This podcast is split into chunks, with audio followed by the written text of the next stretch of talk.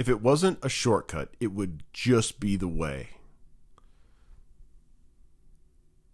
Read by the author, Derek Laliberty. This is not audible. There's this movie called Road Trip. Come on, you remember. Hey, Mitch.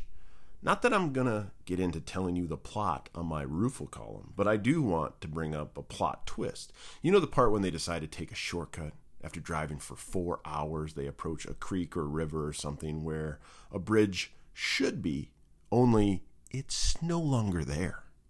Rather than going back and losing out on eight very needed hours, they jumped the bridge. They almost made it until all the wheels fell off and the front axle broke on their car. The argument in that particular moment among the characters is that the shortcut is not on the map they're reading.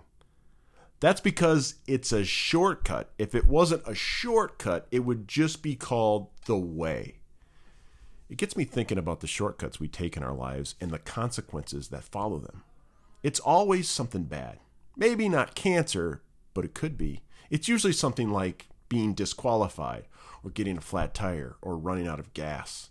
Guys are notorious for taking shortcuts.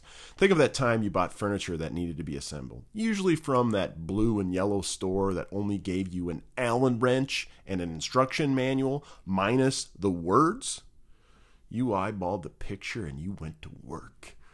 Once you got to the end, the door didn't open correctly and you had a few parts left over. Now your goal shifted from successfully assembling the furniture to successfully hiding the extra parts from your wife, who, by the way, has been standing over your shoulder watching your every move. Now, when little Timmy opens that broken door, you put on your best Tommy Boy impression and yell, What'd you do? The point is, shortcuts are only shortcuts until someone comes along and solves the problem or consequences that come along with them. Now that I think of it, I'm pretty sure every single pharmaceutical drug, drug, excuse me, is a shortcut, since they all come with a rash or violent diarrhea. Oh, sorry, only in some cases. Once you take away the problems, the shortcut graduates to the map and just becomes the way. For example, when you want to buy a roof, you look up a contractor, you call the contractor, they put you on hold, then they come to meet you at your house. By the way, they're late. They give you an estimate accompanied by a fancy sales move, only to find out that they are way over your budget.